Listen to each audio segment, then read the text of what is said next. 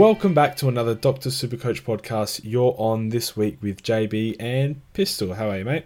Yeah, I'm doing pretty well, JB. My team is flying at the moment. Uh, did manage to cop the Norton Zero on field and still have Josh Kelly. It's the same story every single week. Uh, the guy has absolutely derailed my season, but um, managed to score 2 2 4 7. So could have been massive, but um, into just outside the top 3K currently.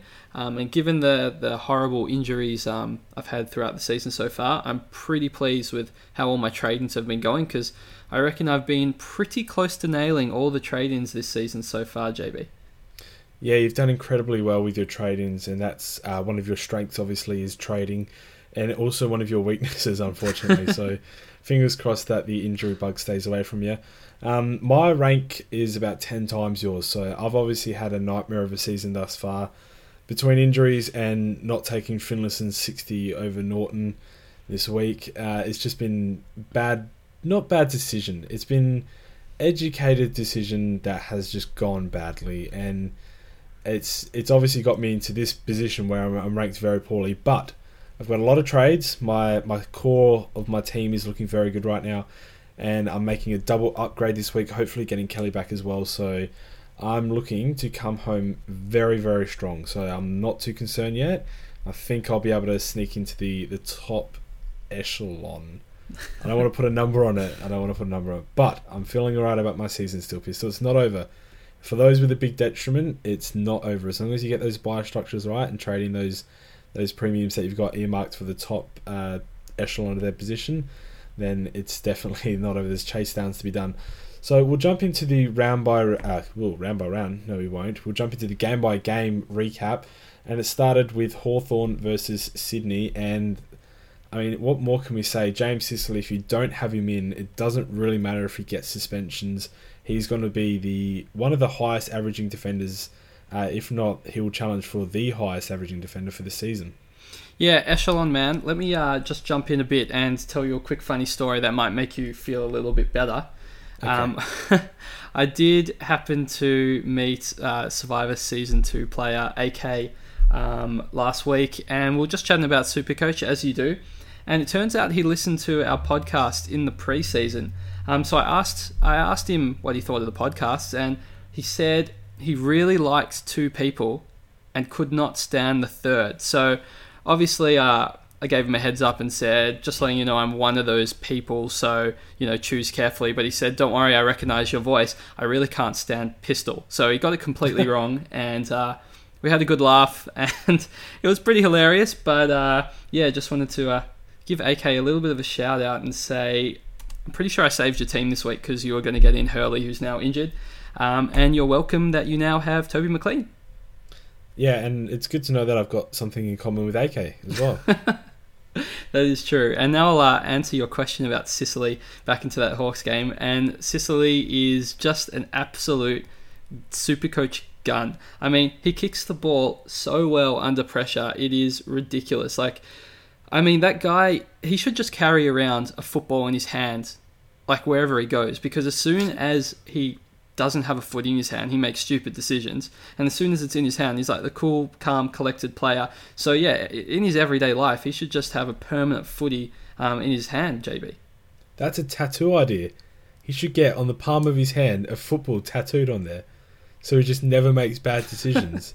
and he's always calm and collected. I feel like getting a tattoo on the inside of your hand is a bad decision, but I mean, no, no. In this instance, it's good. Some, okay. Most instances bad. This instance, very good. All right, that's definitely a strange, strange theory, JB. but let's uh, talk about this other hawk because um, you're interested every single year.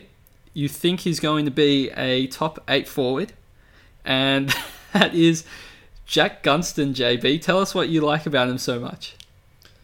I like that I don't have to talk about him often because he's not a very valid super coach selection. Ooh. Um, no, Gunston's your boy. I think we've we've had this quarrel over the last couple of seasons where you enjoy talking about Gunston. I don't personally think he's a very good pick because of the the risk. I mean, he kicked five goals and just managed to ton up in a game that was very back and forth, uh, big time shootout. So personally, I don't have him as a potential top six to eight candidate for the forward line. But you obviously do, as you do every year. So why don't you talk us through Gunston?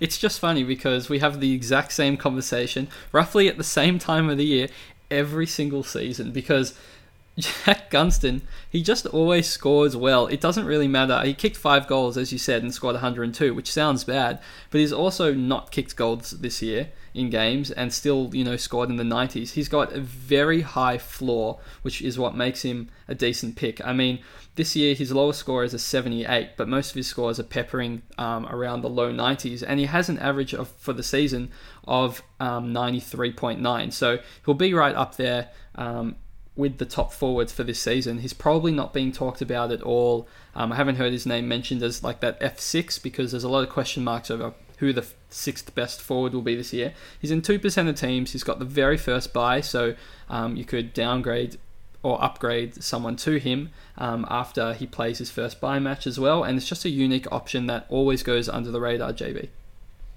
Yeah, I don't like him. but we will move on. Tom Mitchell scored the 72 after being tagged in this one. Only the 20 disposals, so he was clamped quite well. Uh, I don't think there's much to worry about. He, I mean, the tag is obviously back. That's that's very evident in what we've seen so far this year, with Ben Jacobs being in all Australian form. Some would argue as a tagger, but he might get tagged, and he might then have other games where he's just going to score 120 plus. So I don't think there's a lot to worry about with Tom Mitchell. He'll just you know flutter back and forth between the two.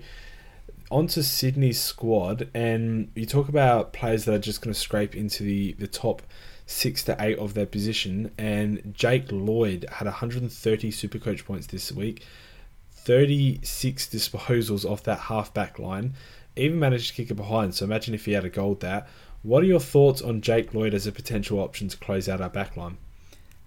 Look, I think Lloyd, I think we've said it before, he is also somebody that has a really high floor, which makes him a good pick, but he usually doesn't go bang. I think uh, 130 is probably at his ceiling, and he will be, as you said, between that you know six to eight mark for defenders. Um, he's at a nice price as well at 466k. I think I'm more interested in him because of his upcoming draw rather than what he's done throughout the the rest of the season because he's just peppered the 90 mark. But in his next four games, JB, he plays Fremantle in Sydney, then he plays Brisbane, Carlton in Sydney, and then St Kilda. So that's pretty amazing, JB. You couldn't get a kinder draw than that. And honestly, Swans they're gonna they're gonna win more games, and I think a, a large amount of opportunities will come to Jake Lloyd and he's probably going to average 95 maybe for the rest of the year. So I do think he's a very good pick and does provide a lot of value at 466k. And he's also someone that I think has disappointed a lot of people so far this year. So you might not be looking at him, but definitely with that upcoming draw, he's someone that you need to at least consider.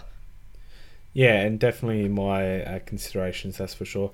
Now, a player that just played his third game, and a lot of people wishes it was his first or second, because he's had his first price rise, and that is Ben Ronke. So 120 Supercoach points. Everyone was talking about this man, this boy, even uh, with the 11 disposals, 10 tackles, 7 goals. Amazing stuff. I mean, there was a period where he spent 10 minutes on the bench, and I think he was still outscoring Hawthorn's whole squad. So it was just a stunning game from Ronk, and more of the story is he's going to make us a lot more money. Well, I've got a couple of questions uh, about this. Um, the first one, I know your opinion, but it'll be nice for you to share it.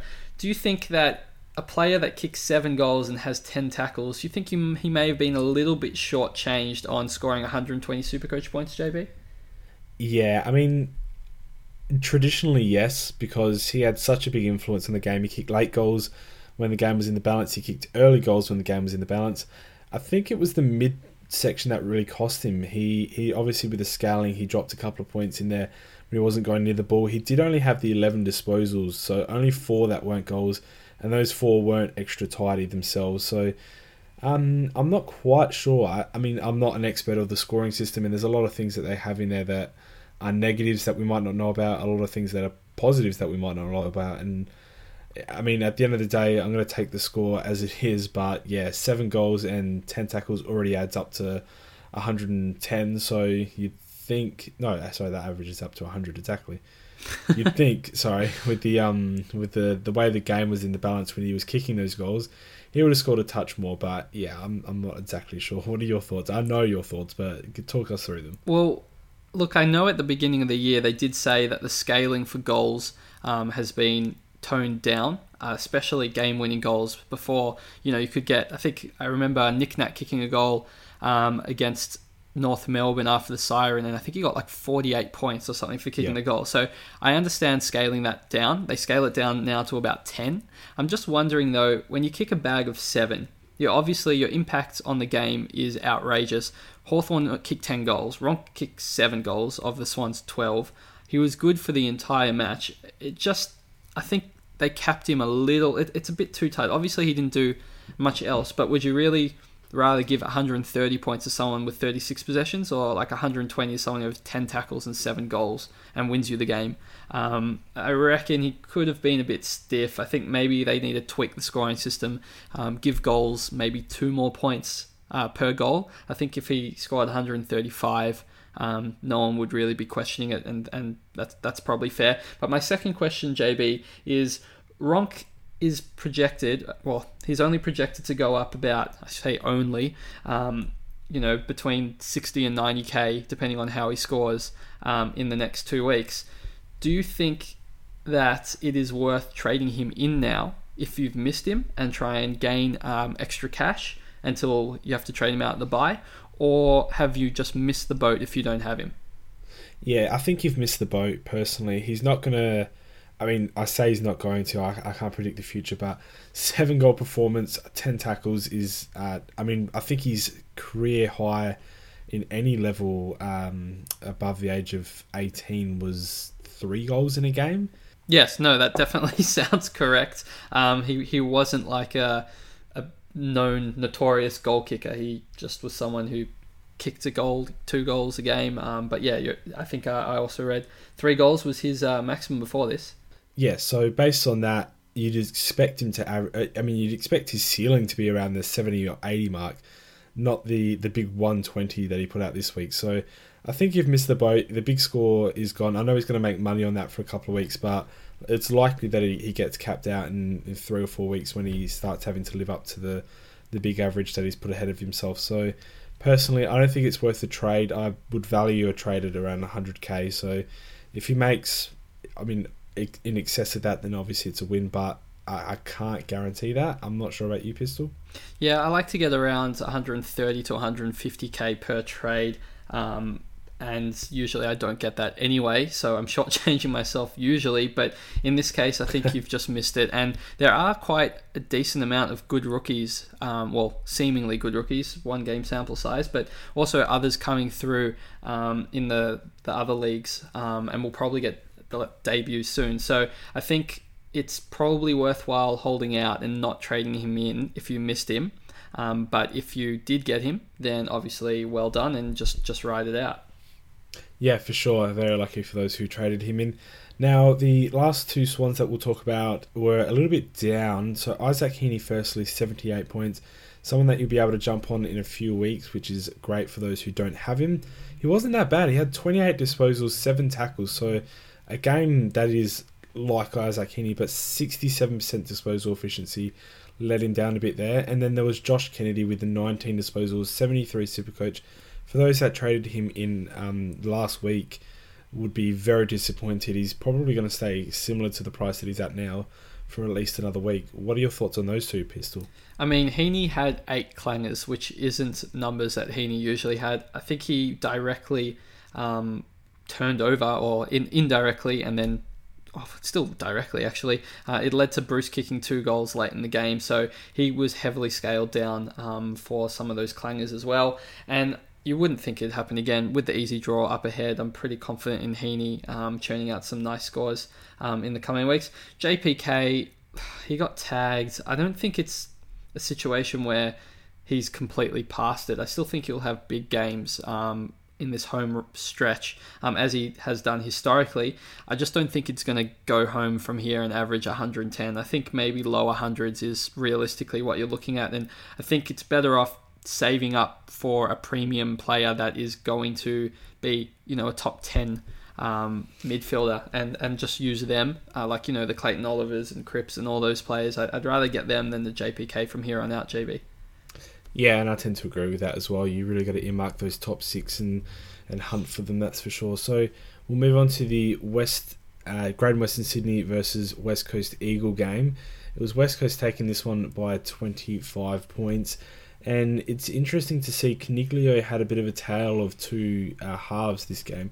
So had a, a, really good third quarter, um, not so good in the second, decent in the first, and then average again in the last quarter to cap it all off. So just the 100 from him. Is this what we should expect whilst GWS take a couple of these losses? They do have a difficult run coming up. I think it's it's tough to judge because obviously, as we expected, he started incredibly strongly when the draw was easy, and GWS seem like flat track book um, bullies at the moment. And I really don't think that he is that 115 average midfielder that other people suggested he could be. I still think he's going to average from here on out, JB, 105.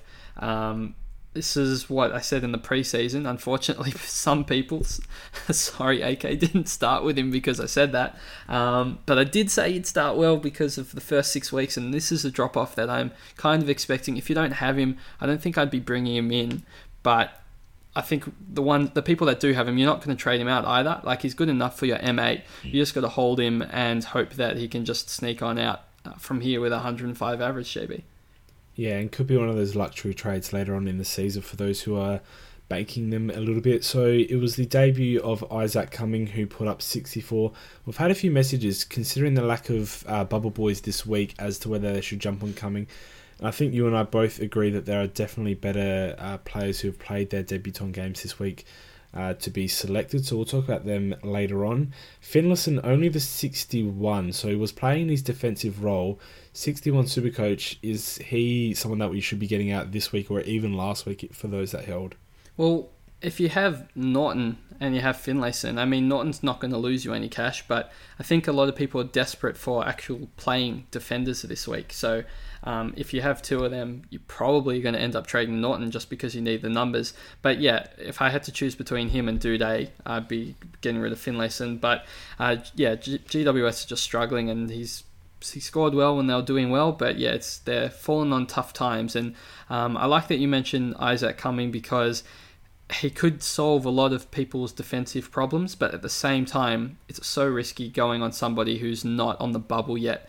Um, especially when, as you said, there are other options. But we should say that Lachie Keeffe is on the bubble this week. Um, he scored a 57. However, it's a bit worrying about his job security because he played forward, even though he has um, this DPP forward defender uh, in Supercoach, and Patton wasn't great in the NEAFL JB, and I don't think he'll get a call up. But at the same time, I feel like Patton is bound to come back into the GWS side before their bye, and then Keeffe is probably going to end up being dropped during that bye round area, and you'll just have to cop it then, which is the worst time to have an unexpected donut, JB. So for me, um, I think I would be staying away from Keeffe unless for some reason you're absolutely desperate, but I'd be making a trade and, and grabbing um, somebody we'll talk about later, like an Ed Phillips, if I had to go early on someone this week, rather than um, getting a Keeffe or even getting Cumming early. Yeah, I tend to agree with yeah pretty much everything you just said there. I think you nailed it really well. We'll move on to the West Coast side, and Elliot Yeo, 113 Supercoach, 28 disposals, 8 tackles. You did mention him earlier. Um, just someone that is extremely safe to have in our defense, and he's not exactly down on price, but he's also not really going to drop from where he is. So, is he someone that we just bite the bullet with and grab him at a, at a reasonably decent price, or do we wait out until he has one of those poor scores that we know he can produce? I mean, the problem with uh, the yo-yo is he's been really consistent this year, JB. His his price hasn't fluctuated that much, except when he got that 27, but then he got that 150 straight away, so kind of balanced out, and his price hasn't really fluctuated as much as you'd expect. I don't know if he's going to get a really poor score in the next coming weeks, or if he's going to go 150, I'm going to get priced out. So you kind of just take him when you can afford him. Um, personally, I'm going to grab him after the buy and just hope he sits at this 530k mark. But definitely, I'll, I'll put my hand up and say I did not expect Elliot to be this good this season, and he has just been completely consistent, which is definitely, definitely not what we had expected from the yo-yo. And yeah, he's just going to keep pumping out those 110 scores, and I'd be suggesting to get him in ASAP, JB. Yeah, definitely get him in ASAP is the advice that we go with there.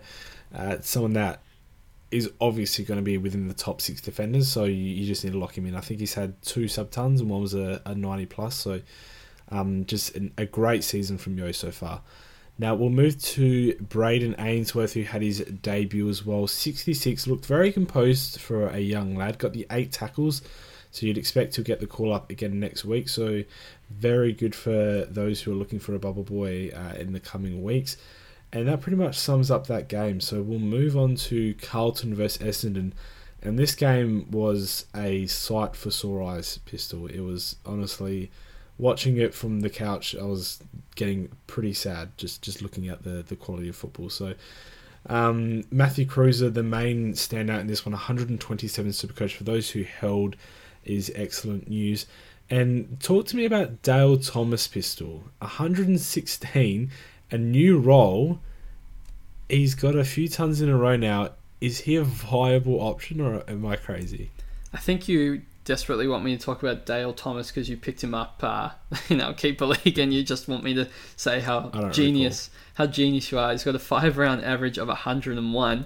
Um, look, it's it's hard to it's hard to really say that the role he's got is going to be the one that he has for the rest of the year, which is why I wouldn't really suggest hopping on. I mean, obviously he could hold it and then he could average 100 for the rest of the year, but it's a bit too early um, for me to be able to suggest 100% jumping on him, but he's looking great. He's scoring well. Um, he's 460k, and at this rate, he's only going to get more expensive. But I think I'm I'd stay away just purely because if he's going to keep, who knows? Like it, they could throw him anywhere. Um, he can play forward, he can play back, and yeah, it's just too much risk for me for this one, JB. Yeah, and when Marchbank comes back to form and, and Weitering comes back into the side, I think he'll be the one to, to suffer a bit on the Supercoach end of things. So Patrick Cripps 111, uh, just doing Patrick Cripps things. Uh, amazing amount of contested possessions again compared to uncontested. Kade Simpson 103 super coach, so exactly what we expect from him in our defense. Nothing too crazy to report there. And then we'll go over to the Essendon side, and it's mayhem. We'll start off with Devon Smith, who who actually had a very very good game except for a 50 metre penalty that he gave up very late in the game that lost him. I think he went from 102 down to 94. So he lost the eight points there and gave away the free before that. So I think he went all the way down to 91. So a big, big, big turnaround that could have gone the other way if he hadn't have been at all.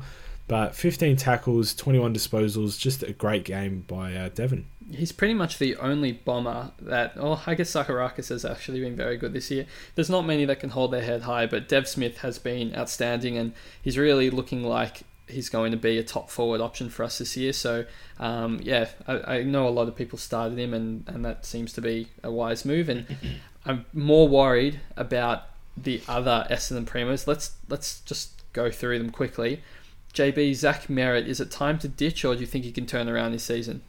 No, I think we ditch. He he gets tagged so easily out of games, and we know how much that can affect a player. We saw Zorko at the beginning of the season, even though he, he seems to be getting into a bit of a hot patch now. And we've seen players in the past. Um, trying to think of one, a good one that gets tagged really easily. Off the top of my head, I can't think of one. Okay, I, I can't think of. One. I swear there was a really good player last year that everyone was considering, but he got tagged really easily, so I said not to get in oh well, there are players that get tagged really easily all the time, and I tend to stay away from them. Jack Merrett put out 79 after putting out, I think, one ton a couple of weeks ago. Essendon looked bad, he looks bad, and Michael Hurley was the other one you were going to bring up, Pistol.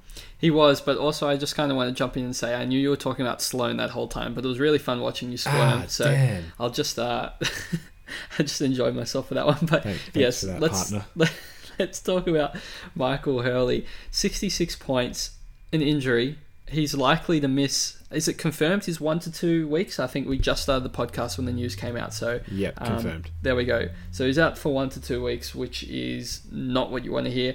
I think really he- he still got a decent amount of possessions, but the weather didn't quite suit his you know high marking the amount of marks he gets per game. He only had three, uh, which is well below his average this year. So his scores were a bit lower, but you've just got to worry about Essendon because they've got to try something, and who knows what that be. We we did mention last week we were worried that he'd have to be more accountable and maybe they'd stop, you know, chipping it around the back line and him getting all these possessions. But it's kind of up in the air because we don't really know what's going to happen with this Essendon side. They're going to try all sorts of things and too hard to say, at least for this one to two week period where no one will be bringing him in. Um, we'll kind of be able to see what changes in structure Essendon make and maybe can um, extrapolate that and see how Michael Hurley would fit into that system. So I think we get more data and we'll be able to talk about um, Michael Hurley as an option or not as an option in the coming weeks, JB. Yeah, and extrapolate is a very good word, so kudos for that. Thank you. Move on to the next game being Gold Coast versus Melbourne Demons. And on Gold Coast side of things, there is nobody. On Melbourne side of things, Max Gawn 148 Supercoach points. Why are we not auto captaining this man every single week? What is going on? It's pretty funny you say that because I think I'm not sure I've captained him once this year, JB. It's kind of like um, I don't know for for people that played fantasy Premier League for the first like 15 weeks, no one was really uh, captaining Mo Salah, even though he was just banging in the goals, just because we were like, it's going to stop soon. Like you can't keep doing this. And I feel like it's the same with Gawn. Um, maybe there's a lesson to learn, and we'll just need to actually captain the bloke. Now he's gone so well. I said gone so well um, in the last couple of weeks. We, as you said, just he's the new Dangerfield auto captain from 2017. JB. I feel like it's the opposite to a theme park where there's a, a minimum height that you need to be. In Supercoach, in terms of captaining, there's a maximum height that you can be to be considered a very good captain option. So we don't captain key forwards when they're like when they could have a massive game in goals. We don't captain Ruckman because they're somewhat unreliable with quotation marks. We should be captaining Max Gorn like he's a midfielder because he, he gets 18 disposals like he did this game. He kicks goals. He gets he got 10 contested disposals and then he gets 41 hitouts as well. So he's obviously a very good option, as is his teammate Clayton Oliver. So 29 disposals, 11 tackles, doing what he does best with the contested possessions and clearances. A man that is actually a little bit undervalued at the moment, and we should all be considering in our top eight midfield. Yeah, he's someone that is still um, good price. He's only at the 570k mark. Yeah, you can definitely still grab him before he rockets up. Uh, there's a couple more players that I just want to pick your brain with, JB. Jesse Hogan. Now, he scored 91, which doesn't seem amazing, but he, he was doing incredibly poorly until the last quarter and he kind of just junk times multiple goals. He's sitting at 440k, but he's averaging 97 for the year. Is he someone that you think that he just provides immense value and we should grab, or is it somebody that you're just going to pass on and hope and wait for someone like Walters in a couple of weeks? Yeah, no, I don't mind Hogan. I think he's a very good point of difference selection if you want to take the punt. I don't really have any issues with it, obviously, aside from the fact that he hasn't had a premium season, but he's still very young. Um, we all have a no key position player type rule, but he, he's not really a key position player because he moves around the ground like a midfielder, accumulates possessions like a midfielder. He had 22 in this match alone, and is someone that can score really high if Melbourne win. And they've been doing that in the last few weeks, so maybe his scores are a little uh, weighted towards that. But if Melbourne get this their act together and, and start winning close games against good teams, then he'll be up that top end of the scoring system most weeks. So I don't dislike the Jesse Hogan pick. My only concern is pretty much the opposite of what I just said. So if they're not doing well, I'm not sure he can really keep up the high scoring, and he will sort of go back down to that those 80s and 70s, which can obviously really quickly bring it bring you down from a premium top six option to a, a top 10 option. So I don't mind the pick as a point of difference selection. I don't mind it. Yeah, I think most people are upgrading or downgrading the backline at the moment, so he might go under the radar as well. But you're right; he, he does provide great value and could um, be a top pick uh, by the end of the year. So certainly worth consideration for your your F6 spot. JB Bailey Fritsch has had a I'd say a minor role change. Um, he is actually starting at the half forward flank, and rather than always running forward and uh, being a threat around the goals, he's actually running backwards and providing relief um, down the wing and and you know the kick out of defence as well. So he's playing all the way, I guess, as a winger, you'd say from the half forward flank all the way down to like the back pocket almost. And this has been perfect for Supercoach because he's had 26 touches, hasn't needed to kick a goal, but still managed to nearly ton up and score 98. I feel like Fritsch now is somebody that we can't get rid of this week. He's scoring too well, and he's somebody that is perfect to trade out at his buy because he's just going to provide that scoring relief in the first round of the buys. And who knows where how he's going to score in the next couple of weeks, but it's very exciting times for owners. Yeah, and you almost said it all there. Uh, coaching by Goodwin um, can has to be applauded in this instance. 26 disposals, used it at 84%, 13 kicks, 13 handballs, so obviously has a good leg on him. And what a perfect role it is for Fritsch. When you watch him play, he just looks so well suited to that floating and, and just delivering role. And he, he hits people lace out and I mean, I wouldn't. Yeah, I just I can't really fault him. He just looks like a great rookie option. He's playing a very different role to what he was in the first few weeks when he was scoring those sixties. And I haven't even considered trading him out, and he's going to make a lot more money, I think. And now, on the other hand, Michael Hibberd and Petrarca. I mean, we said last week uh, Chizo was definitely banging on about having to trade Petrarca out. Um, and that looks wise because I don't even know if this guy's going to turn it around and become anywhere near a primo this year. Hibberd, was he fool's gold? He back to back 90 scores. Would you say he's back another 78 this week, or is he done as well for the year? Back to back 90 scores and then scored almost 50% of his uh, total score for the game in the first quarter. So I was a little concerned. I did trade him out, obviously, right before that first 90 score. So thanks for scaring me, Hibberd. But back to the 78 and no, I mean his his role in the first quarter looked great. He was the one rebounding, but then it changed from quarter time through the rest of the game. And I'm not sure how that happens when you're beating a team so well, but yeah, no, I, I don't trust Hibberd as far as I could throw him. I feel like his role is as um, as up in the air as Heath Shaw's is from game to game or even quarter to quarter as we saw this week.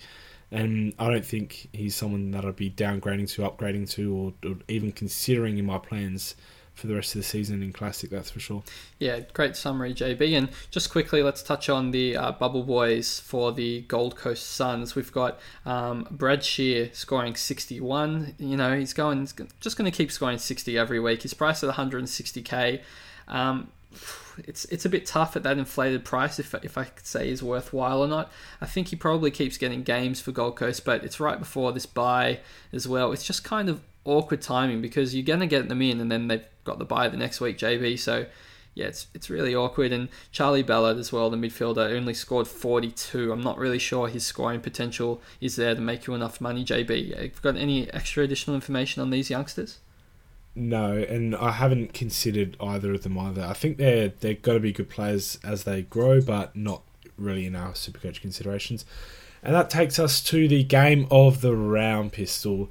Port Adelaide versus Adelaide, and if you look from a completely non-neutral point of view, this had to have been game of the round. This had everything.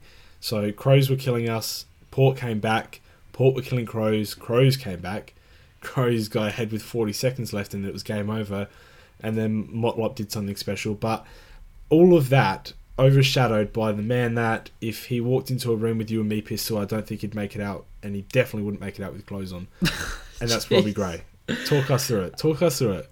Robbie Gray was I was yelling at my TV. The the emotion of some watching your player kick five goals in a quarter. I mean, I first got to feel feel that with um, Ronk on um, Friday night, and then Gray. I mean, what a what a round! It's absolutely insane how good Robbie Gray is. He is right up in the elite, elite footballers. And this game, I mean, you weren't being biased. This was easily, this was to me probably game of the season. But probably the most exciting news of this entire game for me, JV, was Tom Rockliff. Tom Rockliff's back, JB. Do you think he um he's 373k? He's got a break even of 98. He had 31 possessions, nine tackles. I mean, surely he's back, JB. Are we going to be jumping on Rockliff at like 370k after his buy? Is this not the best value player in the entire game, or is he fool's gold? Um, the jury's still out. It's it's one game. He's played well. Uh, the game definitely suited him. It was highly contested. There was a good 10 minute period where a goal wasn't kicked. So it was just back and forth, back and forth, stoppage after stoppage. It was obviously his type of game. The only thing that has me convinced that he may actually be back is his form in the SANFL before he came back was very good as well. He was getting the, the high possession numbers. And then when he came back, he just looked like the contested beast that we thought we were getting. Um, wasn't forward anywhere near as much as he was at the beginning of the season, so that's a big tick. Um, 98 Supercoach from 31 disposals, 9 tackles could have been higher, but he had the 61% uh, disposal efficiency. So if I see him do the same against the Gold Coast this week, I will be mightily tempted and also mightily scared. what about Westhoff, Pistol? What do you think of Westhoff? Had the 26 disposals. Now his rider back was our uh, were one of the concerns considering he was scoring so well without him. Didn't need a goal to pad his stats, still the 116 Supercoach, and is just one of those players that is pretty much everywhere at all times. It's like we've got four of him on the field at once. I mean, yeah, there's so many port players to talk about, so um, this segment might drag on a little bit, but um, just quickly, Tom Rockliff, I've traded him in and out of my side three times uh, two years ago, and I mean, I don't know why I keep punishing myself. This is obviously not going to be a great decision. It's going to work out terribly for me, JB. But really, if I can pick him up and have him as M9 for the rest of the season, um, maybe even rotating with Dusty at this stage because Dusty is just scoring horribly, um, then that's something that I might be interested in doing. Back to your question though, the Hoff is looking like he's going to be a top six forward. I don't think that's a big call. He's averaging over 100. And the problem is he's actually quite expensive at 540k, and he's probably going to end up around that after his buy as well. So it's a little bit troubling. Um, trying to raise the capital for for Westhoff as well. It's hard to feel like you're not paying overs, but at the same time, someone that doesn't have their buy and is also being a top six forward, um, you've just got to look at um, after his buy. You've strongly got to consider him. I think I'll work out a way that I can get him into my side. And on top of that, you've got Robbie Gray, who a lot of people are also waiting to get after the buy. So people are going to be looking at getting Gray, and people are going to be looking at getting Westhoff in. But why not Boak JB? why not? This time I'm saying Boak and not both, I swear. Um, Travis Boak, only an 85, but he also looks capable of averaging 90 plus this year. He is at a kind of price at 470k. I think after their buy this week, you could ask a question: which one is the best to get? Uh, which one to get first? I mean, plenty of different answers. All three, I guess, is also an option if you want to go a bit risky. But yeah, they're all doing so well. And JB, i am going to throw back a completely random question at you. You definitely won't be expecting this, um, so don't freak out. But Tom Jonas. Yeah. Okay. Well, that's you've, you really ruined that for me. Um, I was going to ask you about Tom Jonas. He's averaging 95, a five round average of 101. Is this real life, JB? Is this Tom Jonas? What is going on here? I don't know. I don't think it's real life. And I don't know what's going on, but he. It's like he switched something in his mind that was telling him to spoil and then run away from the ball, and he's now thinking either mark or run towards the ball. like he he's he's switched the Hurley switch in his head.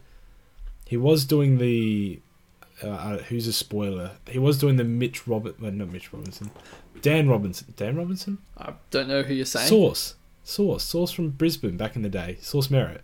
okay, Sauce Merrett. That Mitch guy. Robinson. That is that. that yeah, well, take. they're all Rangers. They all play for Brisbane. Okay. okay, they're all family. Yep. Anyway, Sauce Sauce was was the type of player that would punch and sprint away and didn't actually want a possession of the football. So that was what Jonas was doing. Now with 21 disposals, 10 marks, three tackles, he's very very efficient when he has it, and he's very good at making a decision as to whether he should spoil or mark.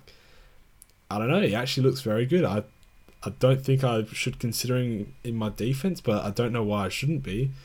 It I don't know. It's hard. It's difficult to even know what's going on here. It, it's so confusing because he actually has a season low of 84. Yes, that is correct. We're still talking about Tom Jonas, everybody. Um, he's got the season low of 84. Um, and he just peppers around the ton every week. He's got an average of 95. He's in JB less than 1% of teams. He's in less than a 1,000 teams. So.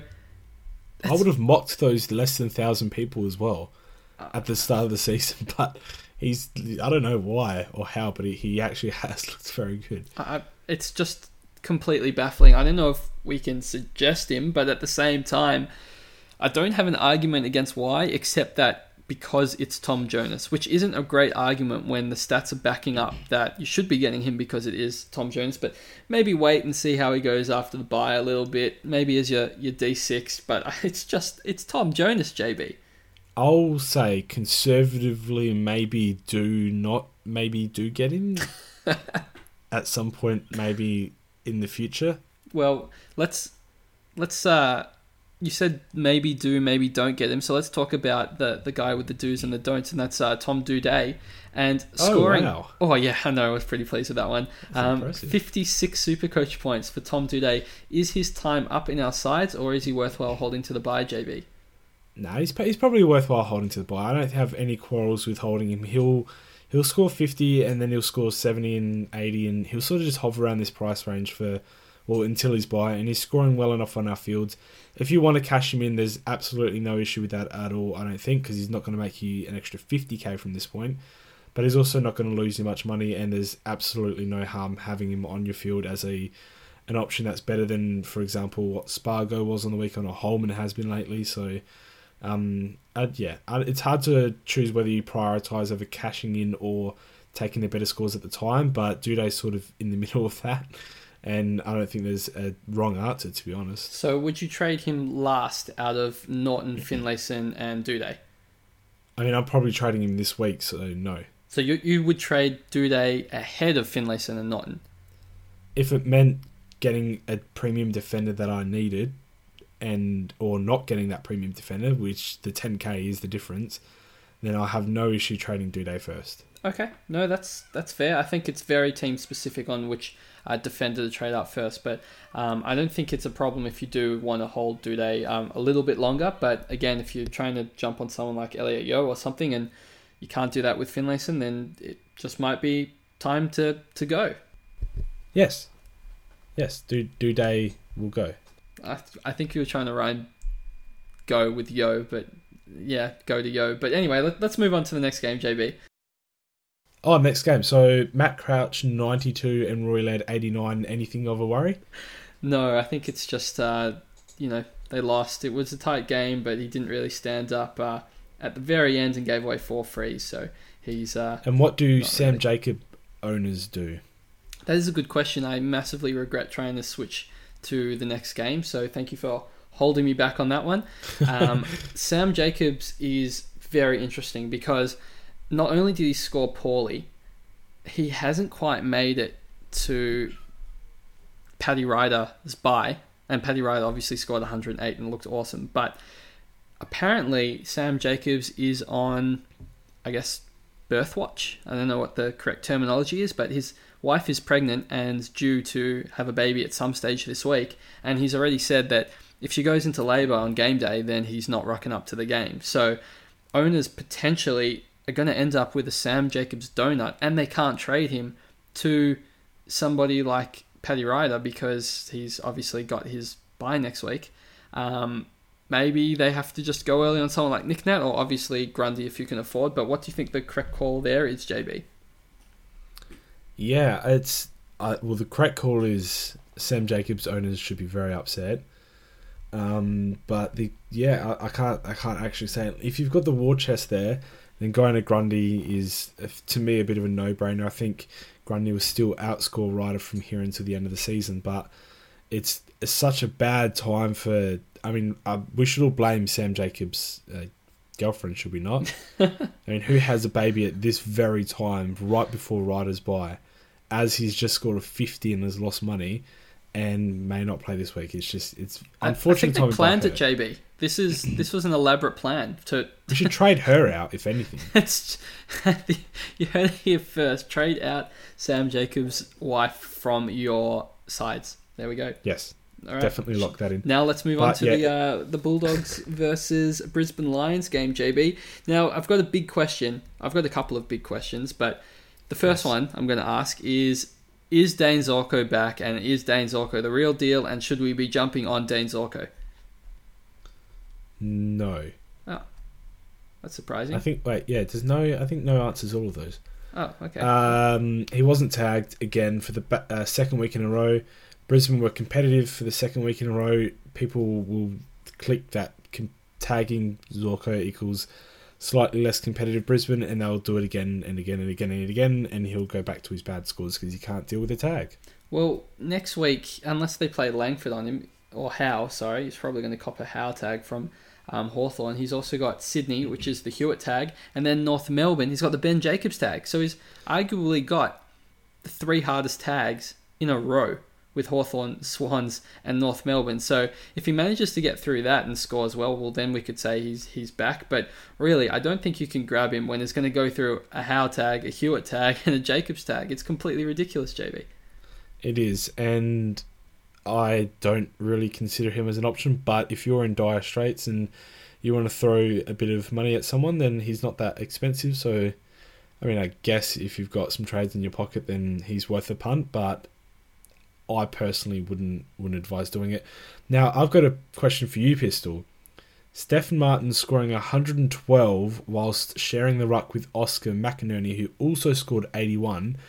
Is this the dream scenario for Steph Martin owners? Well, you've got to consider as well that those were the only two ruckmen on the ground because West Coast, well, not, I mean, West Coast didn't have a ruckman, but nor did Western Bulldogs. True.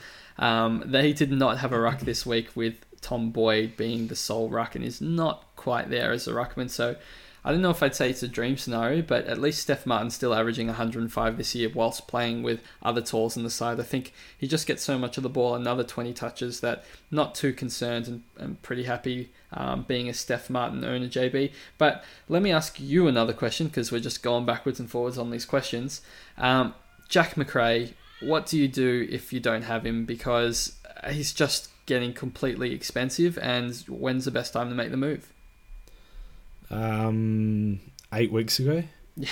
was probably the best time to make the move.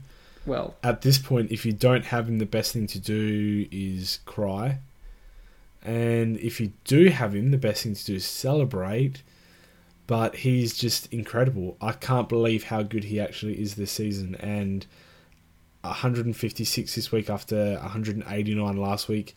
Sensational. I wouldn't get him now because um, he's got some tags hopefully to come his way in the, the coming weeks. So those who don't have him have that to look forward to. But again, he's just scoring incredibly, and I'm honestly not sure if they tag him or Bontempelli. And if it's Bontempelli, then Macrae's in the perfect storm of a Supercoach elite right now, and we've all all of us that don't have him or didn't start him have missed a lot of points. Well, I think we should mention that when you're saying uh, the tags coming, probably you're talking about directly in, in round 14 and round 21. They play North Melbourne, so he's got double Ben Jacobs tag to go, which is far from ideal. But until that point, he's probably going to score well. Um, it's it's just hard to say because he's at 670k and he's going to go probably you'd say he's going to definitely um, eclipse the 700k mark and it sounds like it's just too late, JB, because you- you're hardly going to be forking out 670k for a player. You're just going to have to cop it and wait and hope he doesn't have. He, he had a 97 point first half this week. You just need to hope that for some reason he has a stinker and you can jump on later. But uh, I think the Jack Macrae ship has sadly sailed. Yep, and I think you're spot on. We have to hope that he has a stinker, and until then, I mean, he didn't even kick any goals this week, and he's been doing that. He's, I think, he's kicking at least one, one and a half per game this season, and he's still scored 156, which is just incredible. He's in the rarest of forms, and he's almost as good as his teammate Toby McLean. 115 Supercoach, 26 disposals, five tackles, two goals. I could talk about this man all day, Pistol. Toby McLean a lock in our forward lines. If you don't have him already, he's getting scarily expensive for a forward as well. Yeah, I mean we've been saying it for weeks. Just just get Toby McLean in, and uh, let's just move on really because it's a complete waste of time talking about him now because everyone should Aww. be getting Toby McLean in ASAP. He's absolutely wonderful for a forward and super coach. Aaron Naughton, JB. He managed to hurt his ankle uh, relatively severely, it looks like. I think he might be missing more than just one week at this stage, but um, we'll wait for confirmation on that. Ended up with a big zero on our fields. Obviously, he lost some money, which was disappointing given his break even was only 28, but now he can't lose any more money because he's not playing JB. So, are you someone that thinks, well, he's not playing, so probably should trade him out sooner rather than later? Or are you happy to just pop him on your bench and wait until the right defender rookie comes? And if not, a defender rookie on the bubble this week is Matty Eagles as well from Brisbane, um, who did manage a kind of average 42 this week. And would he be the replacement? No, he wouldn't. Um, but I, yeah, I'm in, I'm in neither camp at the moment. I, I've seen some people go to Cumming it's definitely a risk. Obviously, Naughton, like you said, won't lose any money, but if you do need to cash him now and you've got other players around him that will make money, then maybe it's a calculated risk. Personally, I'll do option number two. I would hold him until. Well, yeah, I mean, I'm sort of in between. It's it's it's very team sensitive. I'd either hold him until a player came up, or I'd trade him immediately if you already have someone in mind. But or upgrade him even if you if you have the money to do so, get someone like Finlayson or Doedee on your bench or Murray on your bench if you need to. So there, there's a bunch of options. I don't think anyone's really wrong. It's very team specific, but um, I definitely wouldn't be fielding him next week, so I'd rule that option I think the greatest piece of advice here is if you're gonna have to go early on a rookie, and uh, to be honest, Matty Eagles, he's looks like he'll be in the side for a bit longer, but he's not going to be a good Supercoach scorer. He's not going to make you much cash. I think you he's might bad. be better off doing a downgrade in your midfield and getting someone early like Ed Phillips, who looks like he has good scoring potential, good job security now because he's played so well, and upgrade Naughton instead. I think that is probably the biggest go rather than going on someone early like Cummings. It's just it's hard because they might get dropped immediately, and it's it's just not worth the risk. JB, um, do you want to take us through the Dockers versus Saints game? Yes, I do. So Nat Fyfe 126, just doing Nat Fyfe things as he's been doing all season. Luke Ryan proving to be a point of difference defender, 125. He's got a bit of a flaw, um, which is lower than a lot of people would like, but his ceiling is definitely there, and I think he's a sneaky uh, D6 option for those who want to uh, indulge and take a punt. The person that I want to talk to you about isn't Lachie Neale, who's finding form again but is David Mundy. So not really being spoken about. 107 points this week. He's eclipsed the ton all but I think three or two two games. Sorry. Um, he did that off just 19 disposals, only the one tackle, only the one goal, but was obviously very influential throughout the match. Is he that premium uh, forward that we should be closing our forward lines out with? He's a point of difference still, or are we expecting him to slow down as a lot of players of his age do towards the end of the season. I mean, you can't really predict an old player to just who's having an unbelievable season to just stop dead in his tracks after the buys. But look, he, he's scoring really well. He seems like a great option. There's there's no reason why I'd suggest not getting David Mundy. I mean, even he was scoring well with Walters in the side, so Walters is going to come back, and it probably is not going to be affecting David Mundy. He's just doing his role week in week out and dropping off the ton. So I've got absolutely no issues with people getting Mundy, and he is um, only 478k as well. So that's also quite good value, I think, um, for potentially a, a, premium forward. It's just you have to worry about later in the season if the Dockers are ruled out of finals, uh, if they miss. Do they want to get some youth on the field, more youth on the field, I should say, because Ross Boss has been playing um, lots of kids, and it's just tough to predict if Mundy will be getting a rest later in the year, and most people shy away from it. But at the same time, are you going to shy away from potentially really good value F6? It's it's hard to tell you what the correct call is here, JB. Yeah, and I think that's spot on. Mundy's a punt, that's why it's still a point of difference, but at the same time, his scores speak for himself, and if he can, can just continue and suit up every week, then I think he'll quite easily be a top eight forward. So Um, something to think about, that's for sure. Now, let's speak of one of the sneakiest points of difference that has been flying under the radar. One of the better players in his position, Pistol. I talk about none other than Jack Billings. What do you think of it? Oh, no, sorry, uh, Jimmy Webster. 132 Supercoach points, and if you've got his scores in front of you, which I'm pretty sure you got them tattooed on you with the way you've been speaking of him this week, how has he gone this season, and why aren't people taking notice? Well, I will I will read his scores out because I do have them tattooed on me right now. Um, he has managed to go an 81 season low in round one, 106, 95, 112, 105, 132. He's averaging 105 for the season. He did miss, I think, two weeks with a, I think it was a hip flexor injury off the top of my head. And he has just been probably their best player. The Saints haven't had a lot to smile about, but Webster is just rebounding incredibly well and he uses the ball so well and he's hard at it, which is also great to see in a kind of a softer um, St Kilda side. So Webster looks like he, he's a punt, as you said, but at the same time, he also, after round one, he's been averaging 110. So he's someone with a massive ceiling and he's at 495 KJB. He might just be worth taking a risk on given Robertson is out for the rest of the season. So there's no one that can really come in and take this role, this rebounding role away from him. I know Robertson was playing as a third third man, but I guess he did have potential at some stage if he wanted to rebound, but I just can't see anyone taking this off him and it feels like to me Webster is a calculated risk um, and probably one that I'm going to take this week, but at the same time I'm fully prepared for him to just turn into a spud and average 80 for the rest of the season. Kind of like his teammate Shane Savage, who hasn't gone full spud mode, but has definitely digressed a little bit from his start to the season.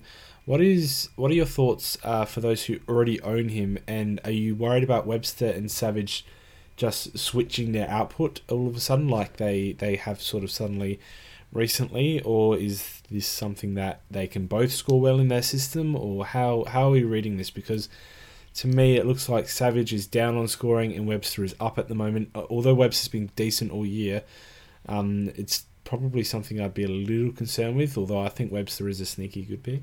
Yeah, it's hard to judge, but Savage has been playing injured um, in the past few weeks, or I should say sore, not injured.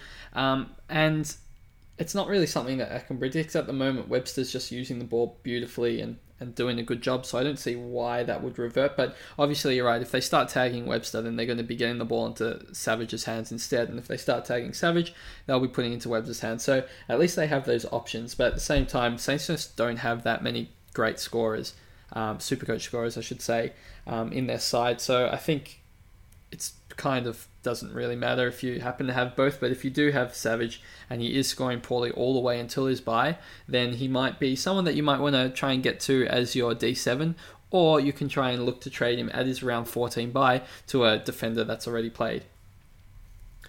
Yeah, excellent. Um, we'll move on to Ed Phillips, who did look uh, great. If I was going to downgrade to anyone early, almost this season, Ed Phillips would be the man I would go to. 87 uh, has a great tank, runs for days. Got the 24 disposals, so we know he can find it. Five tackles, which is great. Seven of his possessions were contested as well. So all big ticks in my book. It ideally we wait until next week, but if you have to jump the gun, considering the lack of bubble boys this week, I would be going for Ed Phillips for sure. Now, pistol, I've got a very, very sensitive issue that I need to ask you about. Oh dear. And it's Jack Billings. Oh. So somehow he seems to have gotten worse um, and has earned the title of worst footballer ever in the AFL.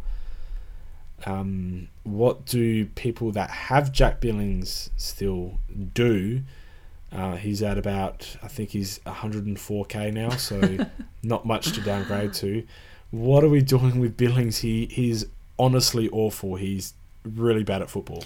It's funny when you're going on about uh, you've got this big issue and what to do with it. I thought you were going to announce on the, the podcast and tell everyone about that, that rash that you have, JB. But um, I'm glad you didn't bring that, that, up. That was from Robbie Gray. That's that's a good rash. oh dear.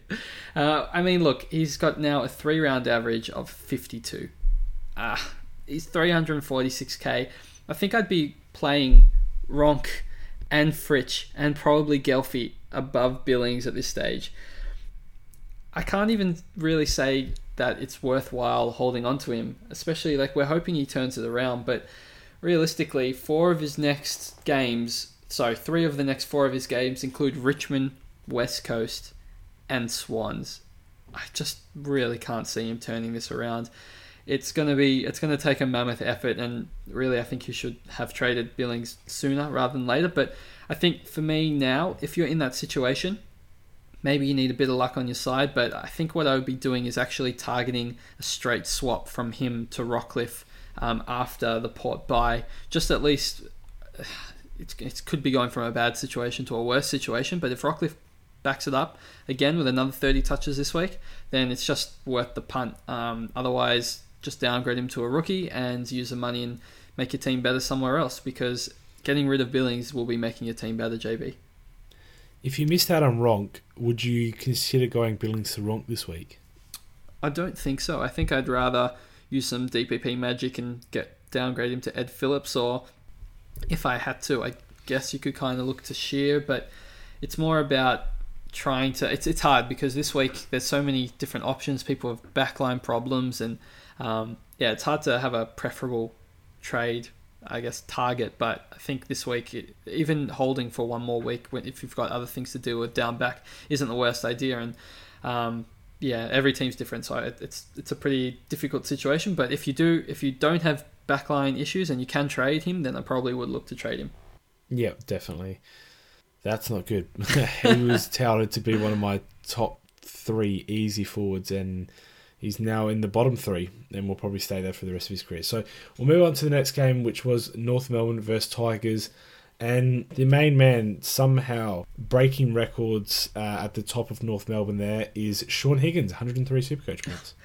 It's always Shaun Higgins with you. Um, oh, look, I must say he has basically gone over the ton every single week, JB. So that's impressive. uh, you haven't really had to donate much to the Cancer Council because of him. So um, well done on that. It's call. like you're surprised. I, I am surprised. Um, I guess I kind of was expecting you to say Ben Cunnington, obviously.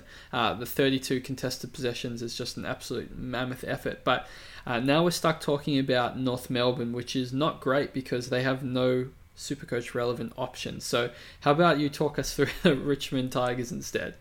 Ah, fine. So, Richmond had almost no relevant Supercoach options because Dustin Martin was awful. Now, 64 points, 16 disposals, was clamped by Jacobs when he was in the middle, wasn't kicking goals when he was up forward. What are your thoughts on Dusty? I mean, at this point, I'm looking to save a trade from him at his bye to move him to a, a premium midfielder because he's not playing like a premium midfielder right now. I mean, the problem is he's got such explosive potential that you know that he could just bang out five 150s in a row. And at the same time, he's lost so much money. He's at 514k. I don't think I would advocate trading him out at all, but it's something to keep your eye on. I think this year's might be worthwhile grabbing a Zorko or grabbing a Rockliff to have at your M9, even if you're rotating with Kelly, who I'm talking about Tim Kelly, not Josh Kelly, um, who could be a keeper at this stage, um, depending on your trades and cash situation. But anyway, that you could potentially loophole Dusty as well might be worthwhile in the long run for your side. But um, it's just been an absolute killer this year, JB. I think you said it best where you said if you started the year with Dangerfield, Dusty, and Josh Kelly, it's it's game over for you. Yeah, and who would have imagined that would be one of the worst starting trios? Because I had them all penciled in for one, two, and three positions in the midfield by the end of the season. So absolute madness. Um, in this one, uh, Nankervis was great again, 111 Supercoach, a point of difference ruck option. Lambert put together another Supercoach ton, and I think we need to talk about him before we wrap up, wrap up Richmond here. 113 off 20 disposals, booted another three goals. He seems to be not pivotal to Richmond's success, but definitely taking advantage of it. What is your opinion on him as a, well, definitely a point of difference option, but someone that would just has that sort of ceiling in your forward line uh, that he could just go crazy one week. Yeah, it's he's a tough one to crack because he pretty much this year has four scores above 113.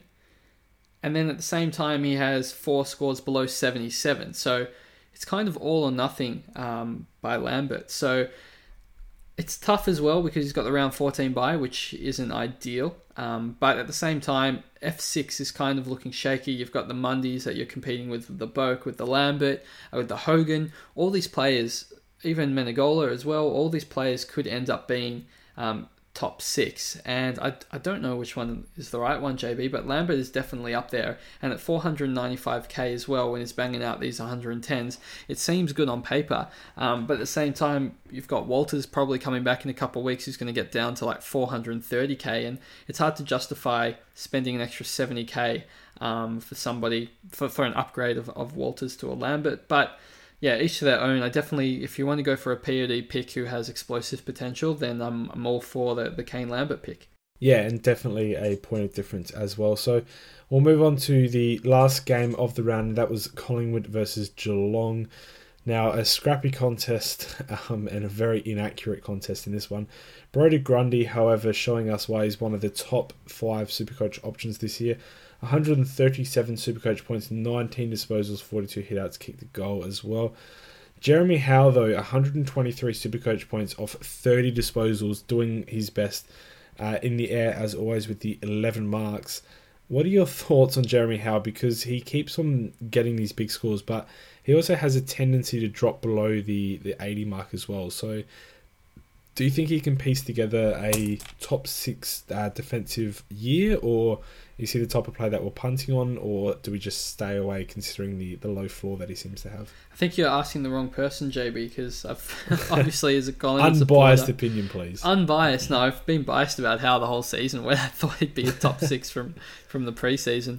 Um, look, we know he's got these big scores because he's he's such a good intercept marker. Um, the thing that concerns me the most, though, is that he had scans today on his hamstring. Um, he said uh, that he was fine and it was just precautionary, but you're always a little bit worried when someone gets scans and if you're worried if they're playing fibs or it's a laid out chance or something like that. I do think that he will be roughly a top six defender, but at the same time, these fears, I'm, I'm pretty scared of a laid out, and it's, it's hard trading in somebody who you know just had a scan. And even if you wait one week, because he's had back to back really big weeks, he's probably going to eclipse the 520, 530 mark. And I feel like Howe is somebody that you could end up getting um, a bit later for like 470 or so. So I'm not sure I'd jump on um, right this second. I think there's probably better value players in Yeo that's only 20k more. And even if you're going to risk it, just if you're just, you know, YOLOing it, if you're just going to go for a Webster, he's 20k cheaper than Howe and has been averaging more. So um, yeah, there's there's a lot of options around that price, but he's certainly a good one. But you know, I'm way too scared trading in somebody who's just had a, a hammy scan. So to summarize, you like him, you're biased about him, you're scared of him, and there are other good options. So Thanks for the wrap up there, Pistol. You're welcome. My weekly you, Howe you, wrap you up. talked yourself in a circle. Um, I like Jeremy Howe. I think he's a good option. And if you're going to trust his consistency, which is always a punt, but is generally a punt with any player, especially when you're picking in defence, I think he's one of those players with their obviously high ceiling that I would actually trust to put out consistent scores and at least scrap together 80s in his bad games. So um, I think he's a good option, but also I'd be scared of the hammy. so we'll move on to Sam Murray, 65. I think we can just easily categorise him with uh, Doedee and uh, the other person, Finlayson. Um, not necessarily in dire need of trading out unless you want the money or you are scared of his scoring going down, but a same the same case could be made for all three of them pretty much. They're almost identical players. Not in game style, but just the way that they're scoring patterns and, and price changes have gone this season. So we'll move on to Geelong, and it was the return of Patrick Dangerfield, 137. Still only attended a few centre bounces, but obviously with the big score, very, very welcome sight for those who started with him and those who have traded him in the last couple of weeks. So, what would you advise those to do who don't have Dangerfield yet? Is it get him in this week at all costs? It's a great question. Um, I don't really know the answer, to be fair. It, it could have been a once off. It's not like Collingwood uh, have a perfect matchup for Dangerfield. Not that a lot of teams do, but um, something to consider that Collingwood leak heavy uh, midfield scores. And Dangerfield still is playing forward a lot, which is quite concerning. And it's just hard to predict because I can't guarantee he's going to move to the midfield. And I can't guarantee he's not going to, you know, he's going to play forward for the rest of the year. But he's somebody that I would like just for safety in my team at some stage of the year. So he's come down heaps in price, and you know now might be the best time to swoop JB, and it's got to come in at some stage. So if you've got the trade and got the cash, then may as well be now. Yep, exactly right. I think he's ready to explode pistol and in typical Dangerfield fashion, it could be three weeks, and if you made one or two trades now, you know you have to go double down next week or something like that. You might almost be priced out the week after. So we know he can go huge and huge quickly. So if you have the money now, I would be trying to get him in as pretty much at almost all costs. I wouldn't be trading out, you know, a good player for him, but yeah, almost all costs. So we'll move on to Sam Menegola, 132 super coach uh, 24 disposals, but booted the three goals as well, which obviously helped. Uh, a potential smoky for that top forward position, but or top six forward, but we just never know who's going to score well in this midfield.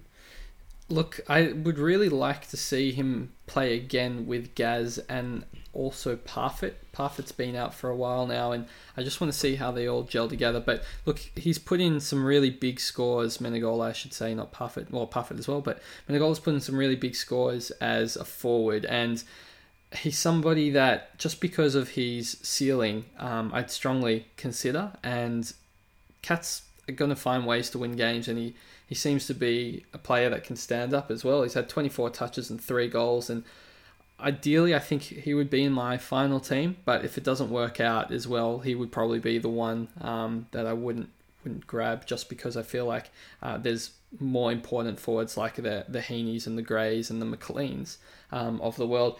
JB, I did want to mention somebody that you glanced over, which I'm surprised about because uh, you did mention him a bit during the week. He's fallen a lot in price and he, he comes under the same category as the Zorkos and the Rockliffs. Now, this is a guy that has gone 110 plus uh, in the past multiple times, and that's Taylor Adams. He's now at 465k. He's got a break even of 115. Now he's come off 120 this week, but obviously he's been injured a lot this season, so his price has dropped um, considerably. And his role was kind of poor before his injury as well, playing off the backline. But given Pendlebury was out, Taylor Adams was right in the midfield for this entire match and scored well.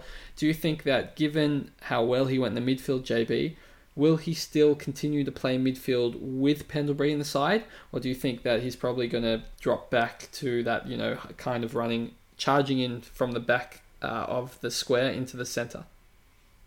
Yeah, and I'd probably rather give a lotto prediction than try and predict what Nathan Buckley's thinking. but it's it's very interesting because he has obviously found form, uh, and I think the midfield is quite clearly his best position. But with Pendles coming back, quite obviously you're going to have the, the skipper in there and their best mid midfielder in there at all time. Treloar's obviously got form in there as well, so it's difficult to fit everyone in. Still, Sidebottom has had a great year thus far. I think Adams unfortunately does get pushed out a bit, and I can't see it changing even after this good game. And he's not someone I'd advise jumping on. I'd probably rather someone like Zorko or Rockliff, but it's good to see him score decently because we'll probably be picking him in defense next year. But um, hopefully he can string it together. I, do like Adams as a player, but not as a pick this year. Yep, that's uh, fair enough. Maybe a smoky for someone that's just willing to take a kind of a random punt. JB, shall we uh, move into? Well, I'm going to make the executive decision here. Well, let's move into the Cancer Council. Um, we did yes. have a donation this week, um, so thank you very much to Andrew, and I apologise if I can't pronounce your last name, but thanks so much for your uh, Cancer Council donation, Andrew Leviscu. I think I apologise again. Um, you can't pronounce it when you make it three different words. Lev, I, I'm struggling. I, I'd love for you to tell us how, to, how you say Send us an audio message. In, inbox it to the Facebook page because I've really got struggling on how to pronounce it. Um, but thank you so much for your Cancer Council donation. I assume it's for a donate for donuts as well. Uh, so that is probably to do with the Nic Nat donut. I'm actually very surprised, JB. I, I more people would have um, a donut because of the Nic Nat Tim English situation, but we've only had one um, donate for donuts uh, supporter here. So if you guys did happen to get a donut and maybe forgot about the donate for donuts campaign it would be awesome if you could still um, donate for that nick nat donut. And we are up to $841 to the cancer council for the year. And of course the link to the cancer council will be in the comments on the facebook and in the description the soundcloud and itunes and, and all that jazz jb um, anything else you want to and go every through? every dollar is so much appreciated by us all.